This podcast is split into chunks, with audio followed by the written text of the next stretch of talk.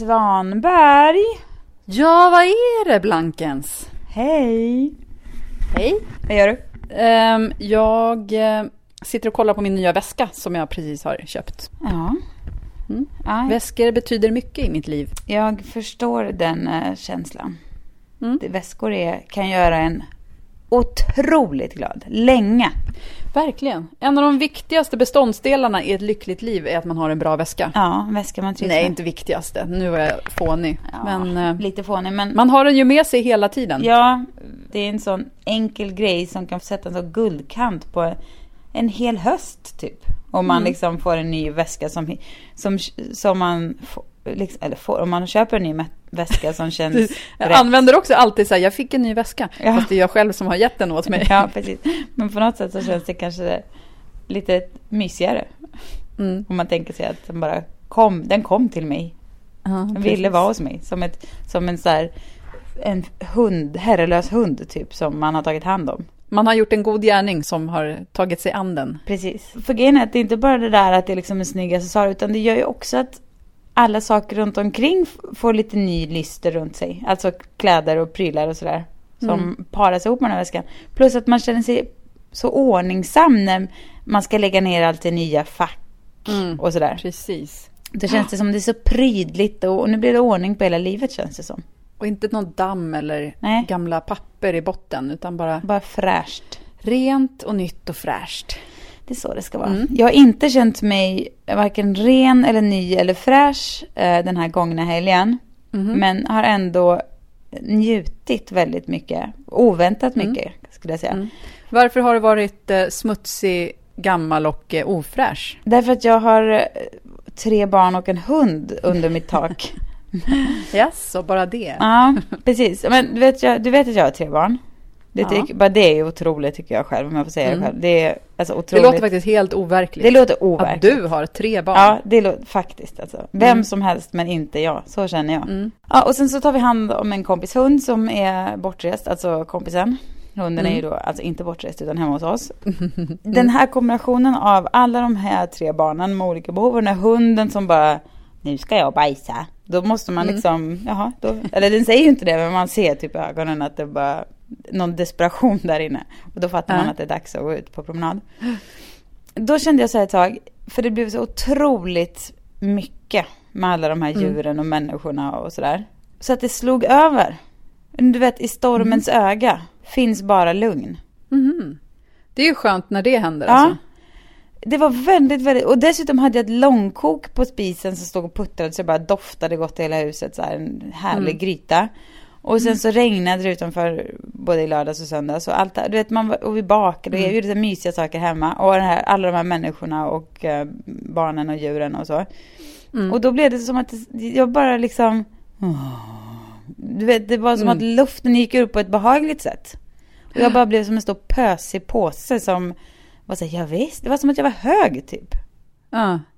ja, men jag fattar. Det, det var, vad underbart det låter. Ja. Alltså när det går åt det hållet, Ja. att man inte istället blir tokig. Nej, precis, för så där kan man känna ibland också när man får till en riktigt lyckad bakfylla. Du vet, att man bara är så här, Ja, just det. När man bara är världens mysigaste människa. ja, man är lite fnissig och bara, jajamensan, kom till mig bara, ja, det ordnar jag. Du vet, man är sådär, Mm. ingnemas problemas, stressa. Mm. Så var det, fast helt eh, nyktert. Ska jag säga en, en jobbig grej förresten, apropå bakfylla? Ja. Kommer du ihåg min episka, ja det är klart jag kommer ihåg, min episka bakfylla efter nyår Ja, ja, det är klart. i år. Mm. Sen dess har jag inte varit sugen på vin. Åh nej, den stal vinet från dig. Alltså det är som att jag har tappat ett av mina glädjeämnen i livet, förutom Åh, väskor. nej. det är jättesorgligt. Jag har kämpat på ändå ska jag säga. Jaha. Men nu tänker jag att nu ska jag bara sluta. Alltså tills jag blir supersugen på vin. Jaha. Är det liksom att du inte vill ha vin alls eller är det fyllan du inte du sätter stopp för? Nej, jag vill inte ha, alltså smaken känns så här bara, äh, vad surt. Nej! Det är som om hela min, min kropp är programmerad nu att, att hindra att det där händer igen. Jag har faktiskt märkt ett nästan oroväckande lycka i vinet sista tiden. Mhm, Men det är för att du precis har fått komma tillbaka till det. Så kan det vara. Så kan det verkligen Mm. vara. Men jag har ju också, ser ju det sköna som händer en fredagkväll när det är just det där. Det är ens genväg till det där eh, lugnet kan man säga. Ja. Jag har väl berättat om det den gången när jag var i Miami. Här, att jag var i Miami spelar Mm. absolut ingen roll. Men jag, det var i alla fall en amerikansk tjej som jag träffade Mm. på ett vernissage. Hon var en kompis Mm. till en kompis. Och då satt hon och liksom och så här helt bara släppte loss den här människan sina så här, hon hade också barn och hur man liksom, vad körigt det kan vara ibland. Och det var så här, Mm. but you know, the days blah blah blah. Och så berättade de om hur hon var i lekparken och var tråkig. But then I get home, you know, in the afternoon and I get my mommy juice and you know, it's easier. Och då kände alltså vin då, mommy juice. Och, då, Ja. och sen dess har jag tänkt på det, det där är ju genialiskt alltså. Om man liksom inte har ett, en beroende personlighet, vilket jag Ja. inte i mitt, för mitt liv kan föreställa mig att jag har. Alltså det, sånt kanske kan Mm. ändras, men hittills i mitt liv har jag absolut inte haft det i alla fall. Jag, jag Mm. har gjort både det ena och det andra utan att vilja ha mer. Då kanske det borde vara så genialiskt att man är så här, "Nej, men jag, nu de här närmsta åren när de här barnen är små om jag bara bestämmer varje dag klockan fyra, då börjar häller jag upp ett glas rött vin och sen dricker jag sakta upp det till, tills klockan är sex. Fast är inte det ändå på ett sätt själva definitionen av ett beroende i så fall? Om man känner att man ska göra det varje dag. Jo, men jag menar det är inte för att jag, utan som en, som en aktiv hjälp för att liksom rädda mig själv och vara en bättre förälder liksom. Man bara, en liten gnutta alkohol som bara tjoff, slår av spetsen liksom på Mm. stressen. Ja men verkligen, jag minns alltså när vi hade precis här, du vet, första bebistiden. Mm. Så minns jag man hade, eller jag drack väl kanske inte, men jag minns att Fredrik hade du vet så här folkisar, alltså folköl. Mm. Eh, som någon sorts, du vet. Inte lika glammigt känns det som. Om man ska stå och bara ah, knäppa upp en bärs när man kommer hem. ja, vi får se. Nej, men precis, samtidigt så är det ju kanske dumt att liksom lägga sig till med sådana där vanor. Men de säger väl att något Mm. glas vin om dagen är ingen fara så här, om man kan hålla det till det så. Jag ska fundera på saken. Kom tillbaka Mm. till det Johanna, du, du kan inte vara utan det. Ja, när vi träffas nästa gång så ska jag ha kämpat mig tillbaka till det. Ja. Annars vet jag inte hur vi ska kunna umgås. Nej. Vad ska vi då prata om? Vi kanske ska nämna att vi även denna vecka är sponsrade av Nutrilett Go. Ja. Den här stegräkningsappen. Från vin till det nyttiga, härliga livet. Ja, men det är väl inget som säger att inte det kan vara båda i samma människokropp? Nej, det är väl klart att det inte är. Men jag menar bara rent eh, ämnesmässigt. Ja, ja. Mm. Så blev det ett bryskt kast. ja. Men båda är väl lite livsnjuteri i alla fall? Tycker, för mig är det det i alla fall. Jo, jag vet, men du älskar att träna. Men alltså en stegräknarapp har jag inga problem Det kan ju även jag skriva under på. Men i alla fall, den här stegräknarappen som man kan ladda ner, ja, där man laddar ner appar, Mm. Inte let's go. eh, räknar ju stegen man tar. Och det finns en, en utmaning som heter maratonutmaningen. Mm. Där man ska gå ett maraton på en vecka. Mm. Vilket alltså är ungefär 10 000 steg om dagen. Hur går det för dig med den? Jo, men nu sen jag har hund går det ju otroligt bra. Mm. Det har jag i och för sig bara haft några dagar, men... ehm, Men... eh, Man kanske kommer upp i 10 000 då på bara några dagar om man har hund. Ja, faktiskt alltså. För det är ett jäkla I promenerande. och för sig, du har en ganska liten hund. Ja. De kanske inte går lika långa promenader som sån här större. Nej, men vet du, ska jag säga, den går ju huller om buller. Så det blir ju mycket liksom fram och tillbaka och så korsar man. För jag vet inte om jag gör fel, men jag låter den här hunden bestämma lite hur vi ska gå. Det, så kanske man inte gör. Jag har aldrig haft hund förut. Jag ser nu framför mig hur du och hunden liksom bara går i en park och går väldigt så här korta steg. Så här, lite ditåt, lite ditåt. Ja. Om man skulle sätta en kamera ovanför och så här, som bara registrerade så skulle det vara som ett, ett virrvarr. Ja, ett trassel. Det är precis så det är Mm. också. Men just det, det jag också skulle säga med den där appen ju. Mm. Är ju, alltså när man har registrerat och håller på så får man ju, man samlar ju ihop poäng Ja. som man kan checka ut höll jag på att säga. Men man får såna här, eh, du vet, typ som bars, Ja. såna här energibars och sånt. ja. Det måste jag verkligen säga att jag, är det en sak, viktig sak jag har Mm. lärt mig efter snart två år i, i USA, är Mm. det här med eh, snacks. Vikten av det. Jag skulle säga att det är Mm. nyckeln till lycka alltså. I alla fall Mm. som barnfamilj. Kanske även som Ja. i sig själv. Jag vet inte men. Och har man en bar eller något sånt där, bra. För det finns ju massor av härliga bars där ute. Som Mm. man kan eh, göra själv eller som man kan köpa. Så det är liksom en, en bra liten... Eller som man kan få gratis i appen. Precis. Men det är en, en, Om man bor i Sverige. Ja, men Mm. det är liksom en bra liten... Det är en bra liten uppfinning det här med bars. För att det är ju så mycket Mm. föda. Så kompakt och så lätt att ha i väskan och sådär. Och det Mm. kan ju göra hela skillnaden du vet. Alltså när man du vet, hämtar barn på skolan och det är kaos och krig och bla bla. Sen helt plötsligt så äter man bara en liten bit. Kommer man på att fan vi kanske behöver bara äta lite här. Så att, och bara ta ett Mm. moment och lugna ner oss och äta en liten. Och Mm. sen rullar det på på ett helt nytt sätt alltså. En an, ska jag berätta om en annan liten mellis som jag har börjat göra? Om man typ ska träna, om man inte vill äta någon jättetung frukost. Eller om man Mm. mm, inte hinner eller vad det nu kan vara. Lyssna på den här. Mm. Du tar fram en stavmixer. Mm. Du lägger en banan i någon form av behållare.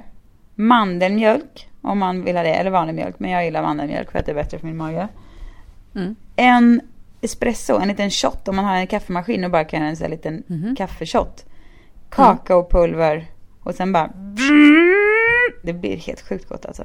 Mm. Ja, och så kan man ta en, en liten bar efter träningen. Och då man, eh, har man liksom... Ja, då slipper man bli sådär svag och så. Utan då, det gäller ju att hålla sig på en jämn nivå hela tiden för att palla med dagen. Bars är ett superknep för att göra det. Och det kan man få om ni promenerar. Med den här appen. Oscarsgalan var ju, nu är det ju en vecka sedan, men ändå. När vi spelar in det här så var det inte en vecka sedan. Nej, Då ligger den fortfarande och bränner. Ja, Nej. precis. Eh, nej, men och du, nu tänker jag att vi kan ta eftersnack efter snacket. Ja, jo men det som var roligt, det eh, kanske vi ska förklara då, för den som har missat. Att eh, jag jobbade då med SVT Flows sändning av Oscarsgalan. Där ett, äh, att man satt och kommenterade och snackade och sådär. Och det blev sen extremt, eller man märkte ju såklart redan under sändningen att, att, att det var massor som tyckte det var jättebra och det fanns även de som tyckte att det var superdåligt. Mm. Ja, men så är det ju alltid. Nej, men, ja. Ja, men det är alltid så. Och jag visste att det skulle bli så. Alltså, Fredrik, min man, har ju gjort, gjord, gjord, har gjort samma sak eh, två gånger och det har blivit hatat, du vet, fruktansvärt hatat hela tiden.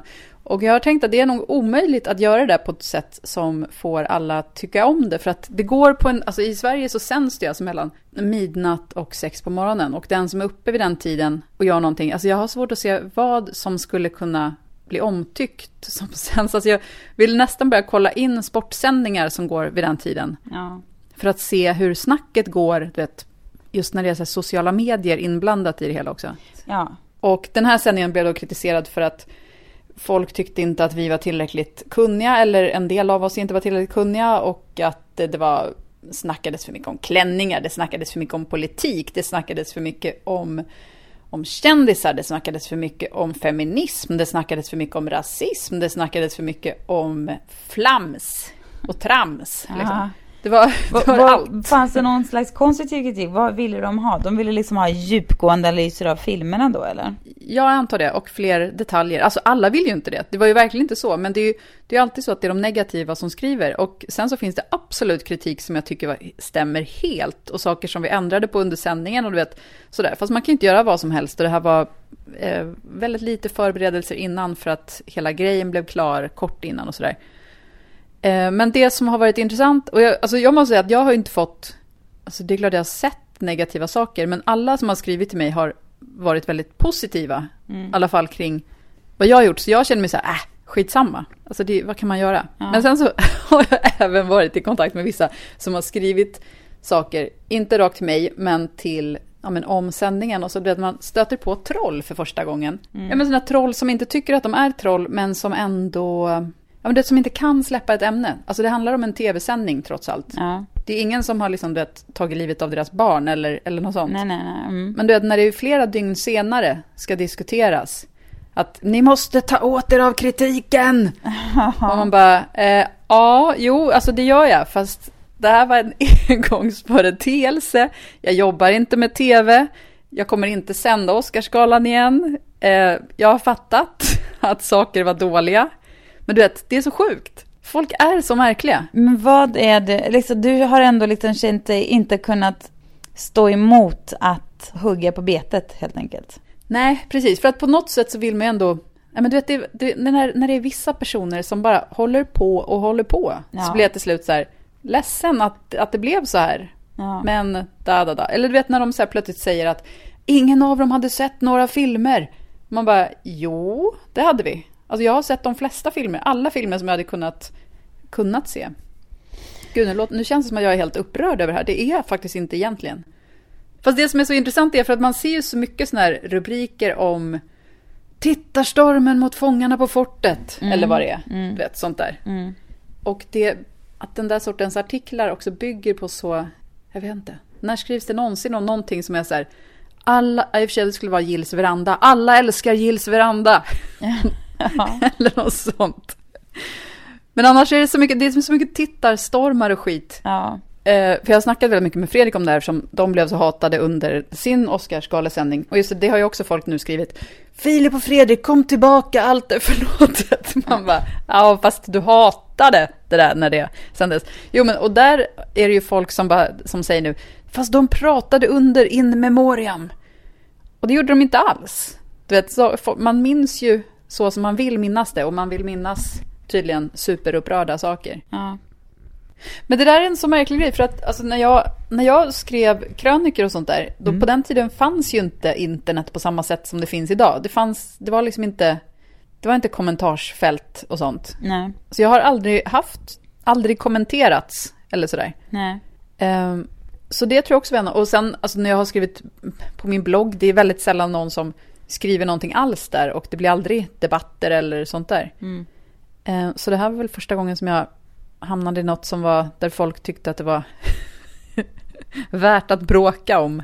Men, men hur tyckte du? Kändes, du kändes, verkar ju ändå vara ganska lugn i det hela, i stormens öga. Ja, men alltså, för, jag, för jag kan inte se hur en sändning skulle gå till där folk skulle ha varit nöjda med, med det där. Jag kan, liksom, jag kan verkligen inte se det. För att, för att hade det suttit två personer där som, eh, som bara snackade om film Mm. så hade det var, varit otroligt många som tyckte det var jätte, jättetråkigt. Mm. Ehm, för att jag vet hur jag själv skulle reagerat om jag var uppe och kollade på Oscarsgalan och folk satt där och var snustorra.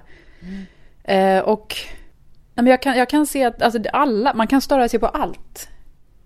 men, Eh, det var ju ingenting som inte, som inte blev kritiserat om man säger det fanns ju alltid någon som klagade på någonting. Men jag tror att det här med liksom kritik och hur man tar kritik hänger ju Mm. väldigt mycket ihop med självkänsla. Och självkänsla är ju liksom en färskvara. Självkänsla kan ju ena dagen Mm. vara liksom på topp. Man bara, man kan ju vara så här, ja ja, jag gillar mig, jag tycker det var bra, jag hör vad du säger, men du vet, man bryr sig inte djupare än så. Nästa dag kan man ju vara helt knäckt liksom över att någon ens knystar om att det man har gjort på jobbet inte har varit perfekt eller vad det nu Mm. kan vara. Och då är man väldigt så här, tätt ihopkopplad med sina prestationer på något sätt och allt. Är inte det toppen så blir man så ledsen och sådär. Så Mm. att du måste väl haft en bra, du har väl en bra självkänsla då helt enkelt som inte har liksom jag säger inte att det borde vara så, Ja. men det kan ju, jag menar, det, Ja, man kan ju i sådana där lägen bli helt så här självhatisk och bara tycka att hela jag är så patetisk och sådär. Ja. När man liksom hamnar i en sån här shitstorm på jobbet av en eller annan, liksom. Det gör man ju ibland. Förr hade jag alltid en, någon slags här sinnessjuk reaktion när någon liksom, när jag hade gjort något som inte var toppen, det kan ju ha varit liksom mer på ett Mm. väldigt, alltså inte jobbrelaterat utan mer liksom, du vet, ett förhållande om man har klantat sig eller något sånt där. Mm. Och någon ställde mig mot väggen med det där och var så här irriterad på mig. Så, då hade jag alltid Mm. sån reaktion att jag började skratta. Mm. Så sjukt fräckt alltså. Så vidrigt. Kan du förstå? Och någon bara, har du varit otrogen? Jag bara,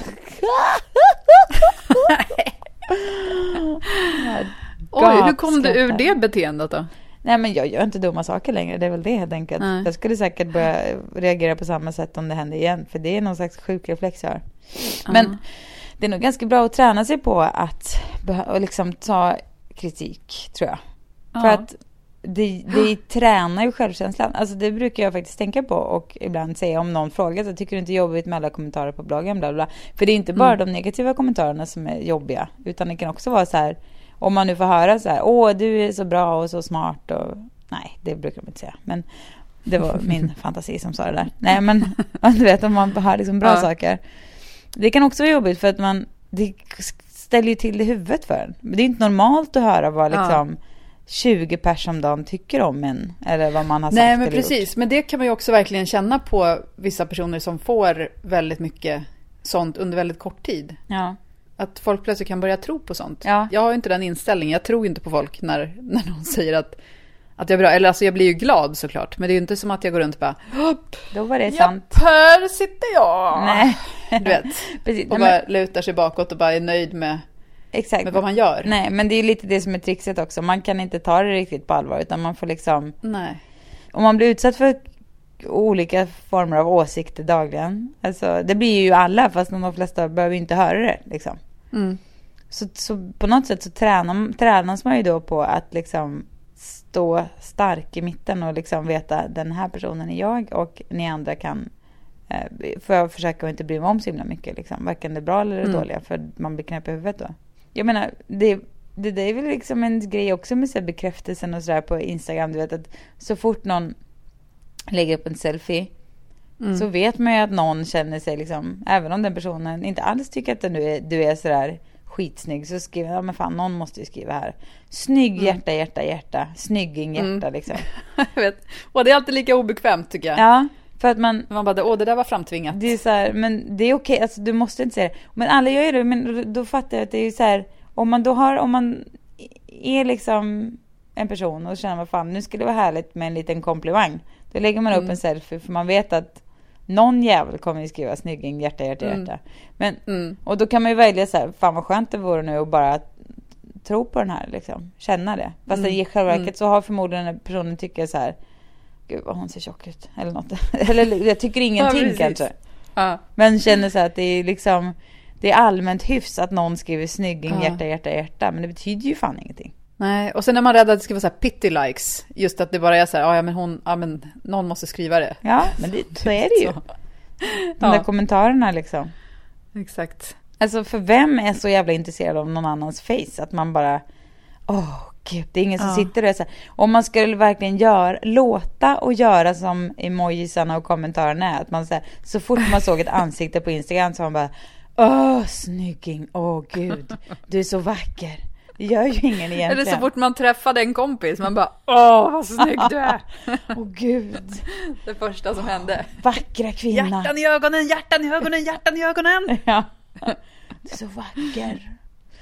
Vackraste. Så, det, Åh, finaste du! Utropstecken, utropstecken. ja. Det vore ju kanske trevligt men det vore också jävligt hittepåigt alltså. Ernst Billgren, konstnären, Mm. har bytt namn. Jaha. Jaha. Han heter nu Wilhelm von Kröckert. Nej, du skämtar med mig. Nej, det är sant. Han hette von Kröckert, eller som hans efternamn var von Kröckert innan hans mamma gifte om sig när han var fem. Jaha. Och Wilhelm är hans andra namn. Men det är ett sätt för honom att, att, vet, att komma ur gamla rutiner. Alltså jag tycker det är helt underbart. Jag skulle önska att jag också orkade göra en sån sak. Men han har tröttnat eh, på sitt eget varumärke. Som har blivit så starkt att folk vill använda honom som expert. Säger han i en intervju med Aftonbladet. Jaha.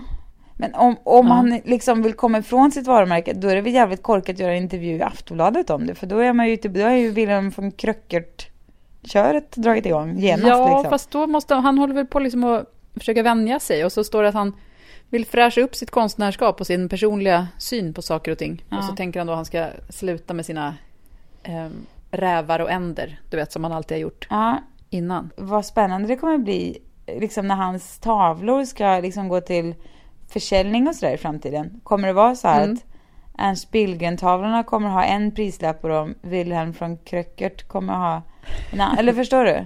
Det kommer vara, det kommer Ja. vara som två personer liksom, två konstnärskap Ja, på något sätt. Fast det är samma person, det är otroligt spännande. Men då undrar jag, vad skulle du vilja heta? Oh, vad svårt.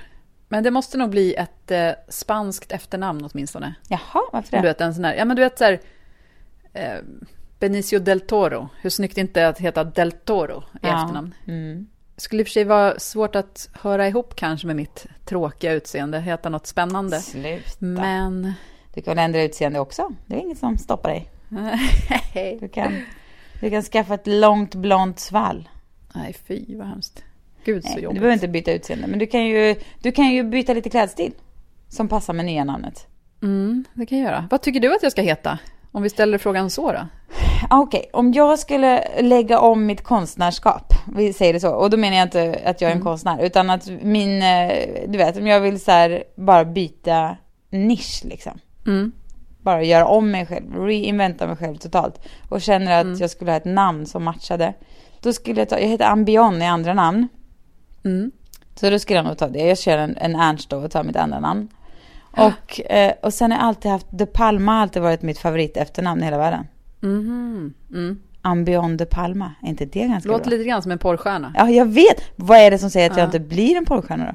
I och för sig. Men vet du vad, det intressanta nu är ju att jag egentligen frågade vad tycker du att jag skulle heta? Jaha, för, förlåt. Jag missuppfattade. Tillbaka till mig, Ja, tack. jag missuppfattade. Jag ber så mycket om ursäkt. Um, nej, men vad du skulle heta, något spanskt säger du? Ja, skulle du ha hela flamencolooken då och köra Nej, spanska? det skulle jag inte ha. Nähä. Det var mer bara ett... Men vad, hur tänker du att ditt liv skulle se ut då? När du med ditt nya spanska namn? Jag vet inte riktigt. Men jag tänker att det skulle inte vara helt... Alltså jag vill inte heta något så här helspanskt. Jag ska inte ha ett spanskt förnamn. Nähä. Utan alltså jag tycker din blandning där av, även om det blir lite porrstjärna, så är det ändå, det är en bra blandning. Det är svårt att spåra ett ursprung på det namnet. Ja. Kanske skulle jag heta Dorrit. Jag har alltid försökt få Pella att heta Dorrit, eller alltså innan när hon låg i magen. Aha. Dorrit? Det är ett namn som, Dorrit. Det är ett namn jag hörde på min farfars begravning. Det var någon som hade skickat telegram. Aha. Från Dorrit och Bengt, typ. Aha. Då säger jag Dorrit Martinez. Martinez. Dorrit Martinez. Dorrit Martinez. Ambion de Palma och Dorrit. De Palma Martinez, den nya podden. Ja, och då skulle vi, vad skulle vi prata om i nya podden som de nya personerna?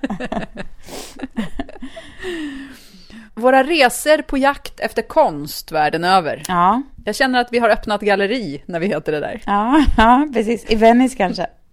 Kanske. Ja. Eller, eller i Paris, Paris är bra. där vi röker cigaretter. Oh mon dieu, säger vi också. Vi pratar också franska Mm. perfekt. ja. Dorrit och Ambion. Riktigt. vilket, vilket gäng.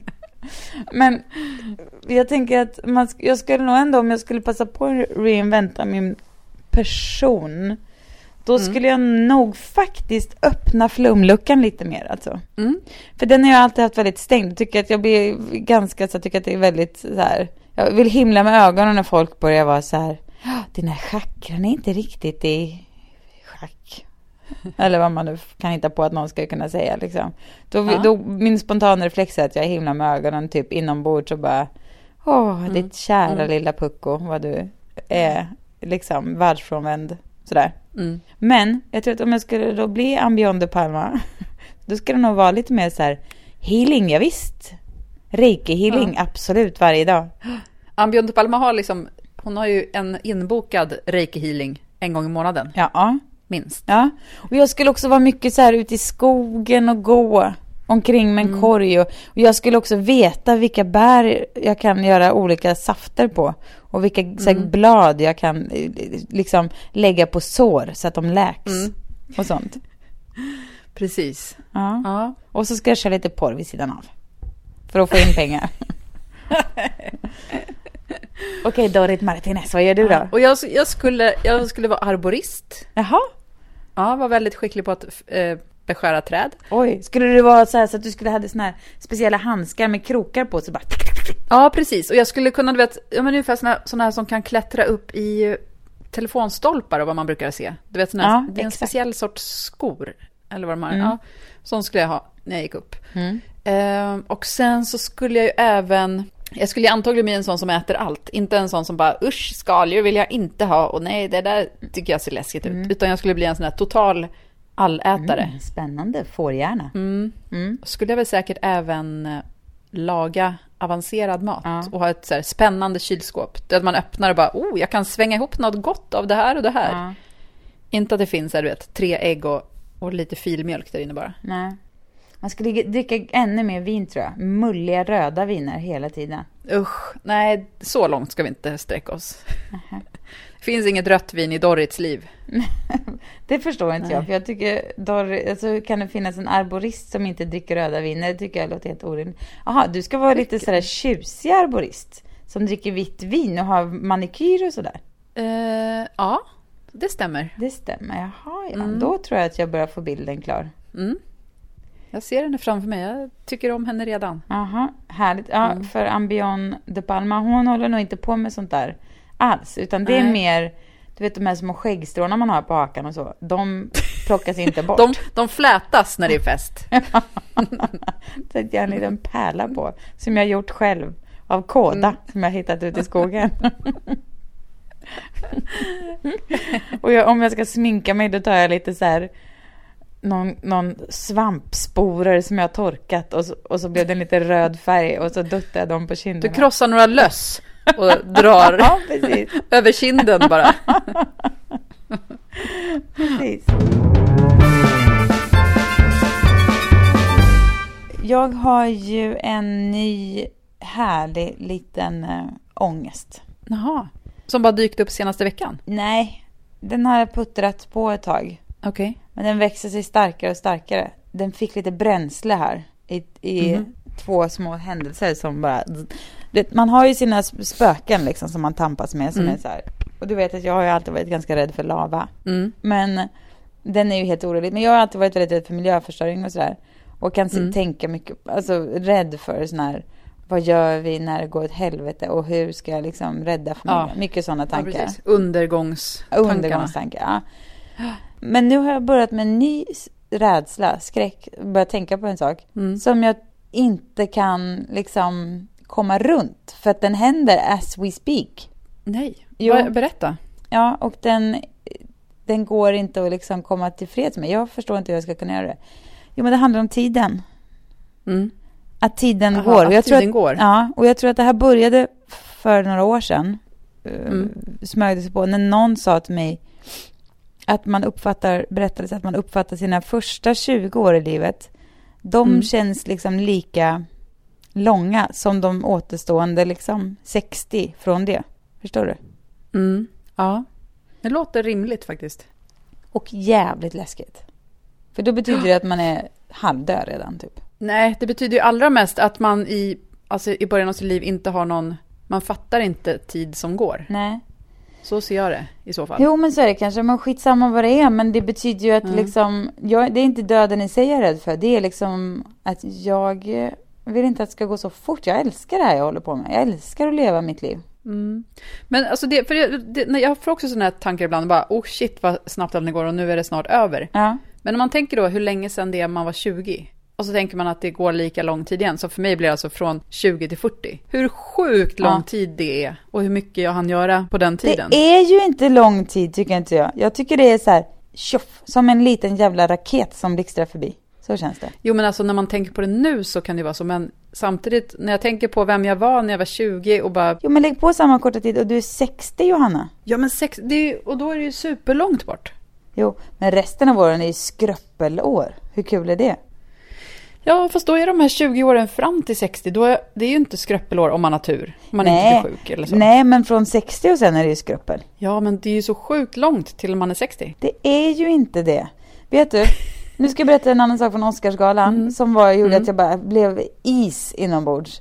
När Julie Andrews var på scenen när hon, Lady Gaga hade Mm. sjungit hennes eh, compilation, eller vad heter det, från Sound of Music. Mm. Och så gick eh, Julie Andrews upp på scenen och man såg liksom från filmen Sound of Music, Julie Andrews till liksom den, vad kan hon ha varit, 70-åriga kvinnan nu då? Mm. Mm. som hon var nu. Och så sa hon så här, I blinked and 50 years passed. Sa hon. Mm. För att det var 50 år sedan filmen spelade in och nu stod hon här på Oscarsgalan. Och några operationer tror jag. Ja, var det så? Alltså Mm. inte, men hon hade lite konstig Jag tycker att hon frisyr. såg helt uppdragen ut i ansiktet. Ja, Alltså. förlåt, det var en, bara en ja, men det var ändå ingenting mot eh, John Travolta. Det var ju det lustigaste jag sett. Nej, men ingenting är väl någonting mot... Ja. Har man någonsin sett ett fylligare hår än hans hår? Nej. Nej, det var... Vi pratade om det, hur, hur många olika peruker han egentligen har. Han har fler peruker än Lady Gaga kan man nästan tro. Ja, förmodligen. Men hur får han dem att sitta fast? Jag fattar ingenting hur det funkar med mans Nej. peruk. För det, var, det här var ju så fylligt och fluffigt så att det var så här, inte ens Carl Philip hade ju sån där fluff i, när han var 20 liksom. Nej, Carl Philip, hur, kan- hur kom han in i det här? Har han han- också peruk? Nej, men han har ju ett enormt bra hår. Ja, har jag aldrig tänkt på. Va? Prinsvallet. Jag, vet, inte, jag har aldrig kollat så himla noga på honom om jag ska vara ärlig. Va? Du är inte lika kär i honom som jag är. Ja, men nu måste vi prata lite mer om det här med tiden. Ja. För hon sa, Julian du sa sådär, och det var ju som is inom mig, att bara, så där kommer jag också bara, Mm. plong, och sen har det gått 50 år och då är jag 85. Mm. Jo, Ja. men hon, hon överdrev ju också. Nej, jag tror inte hon gjorde men det. absolut, jag kände, jag kände samma sak ska jag säga. Jo, men det är klart hon gjorde. Det är klart att hon inte blinkade och så hände det, men typ. annars, annars är det ju som att hon, alltså hon måste ju kommentera att det har gått lång tid. Mm. Men hon måste kunna göra det på ett sätt som gör att hon inte framstår som att hon är supergammal. Nej. Utan att hon fortfarande ska vara ungdomlig. Lika ungdomlig som någon springer över de där fälten. Ja, och så är det liksom, man måste säga någonting klatschigt. Det är ju inte ens hennes ord. Nej. Det är ju någon annan som har skrivit det där åt henne. Sen så, mina barns dagmamma som de hade i Sverige är Mm. här i Los Angeles nu. Mm. Och då var hon hemma hos oss igår och åt middag. Och hennes Mm. äldsta dotter har flyttat hemifrån i 20 år. Mm. Och eh, då berättade hon om när hon hade packat ihop sin dotters saker från hemmet liksom. Packat ner dem i lådor och var så här, Ja. Kände sig, vad ska man säga, fastnade i tanken på, men gud, har jag läst alla böcker för henne som jag skulle läsa? Mm. Åh, vad plågsamt. Och, och så här då, våra barn, som Mm. ändå är, Pella fyller åtta snart och min Mm. äldsta är sex år.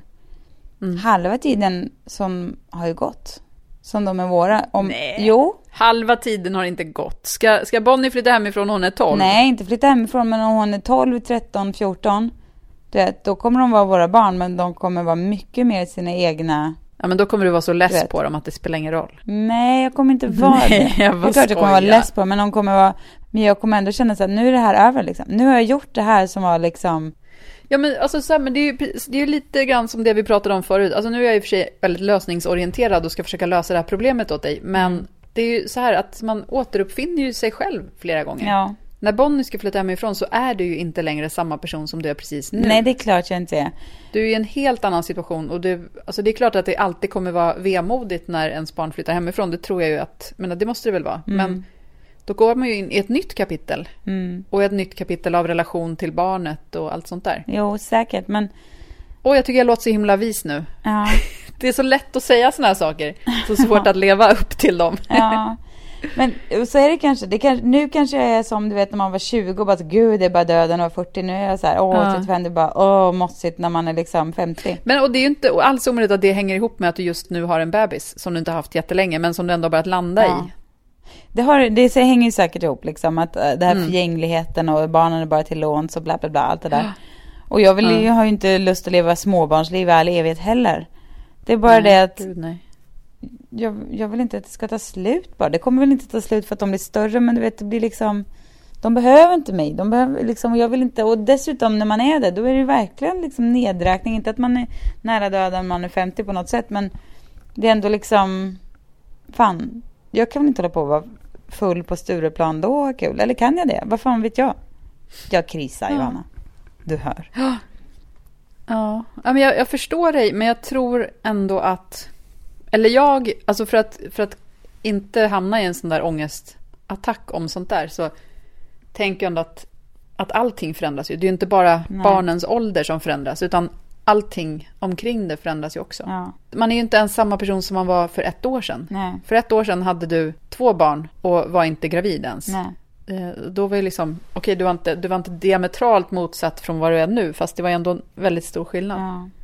Och på allt som har hänt under det här året och sådär. Nej. Och så kommer det fortsätta Så kommer är det det, det fortsätta, så att du... precis. Och det är, ju, det är ju precis samma sak som att jag kommer, och då om 15-20 år kommer jag skratta bara ho, ho, när jag var 35 så trodde jag att Mm. man var liksom, livet var över när man var 50 och så ho, ho, men det är nu det börjar. Alltså så kommer jag säkert sitta Mm. och säga det, jag fattar det. Men Mm. och faktum är ju ändå att när man är 50, även om jag älskar mitt liv då, så är det ändå, det går, det börjar gå mot slutet liksom. Ja, det börjar plocka bort pinnarna som är åren. Ja. Det är ju ett efter ett bara, tjong, tjong, tjong Mm. pillar man bort en pinne och sen... Jag tycker inte att 50 är själva ångestgränsen. Jag tycker att den går senare. Inte för mig heller, det var bara att råka nämna det. Ja. Men, Men det är snarare liksom uppe vid 75 eller något sånt där. jaha. 75 Tror jag. säger du? Ja, men alltså jag känner ju folk som är väldigt aktiva och har väldigt bra liv som är runt 70. Ja. Eller så bara jag bestämmer för att jag ska slå världsrekord och bli så här världens piggaste 90-åring. Ja. Hur jag nu ska göra det. Åh herregud. Ja, jag får... Jag får rådfråga Ambion de Palma. Hon har säkert något bra svar Mm. på någon liten ört jag kan äta. Eh, du, nästa vecka blir det en liten, liten förändring i podden, fast inget jättestort som man märker direkt, Nej. tror jag. Nej. Eller man kanske tänker på det, men sen man bara, "Ja, nu är det så här. Mm. Det är kul. Ja. Det är en förändring Mm. som sker. Det är en förändring. Ni får se Ja. vad som händer då. Men det går fortfarande att mejla oss på blankensvanbergpodcast@gmail.com. Och Facebook-sidan finns kvar och Twittern finns kvar. Mm. Allt är som det ska. Mm, allt är som det brukar och allt har förändrats. Åh, så poetiskt! Ja, det får bli namnet på den här veckans podcast. Mm. Helt enkelt. Ja, men du, eh, tack för nu då. Du, tack så mycket.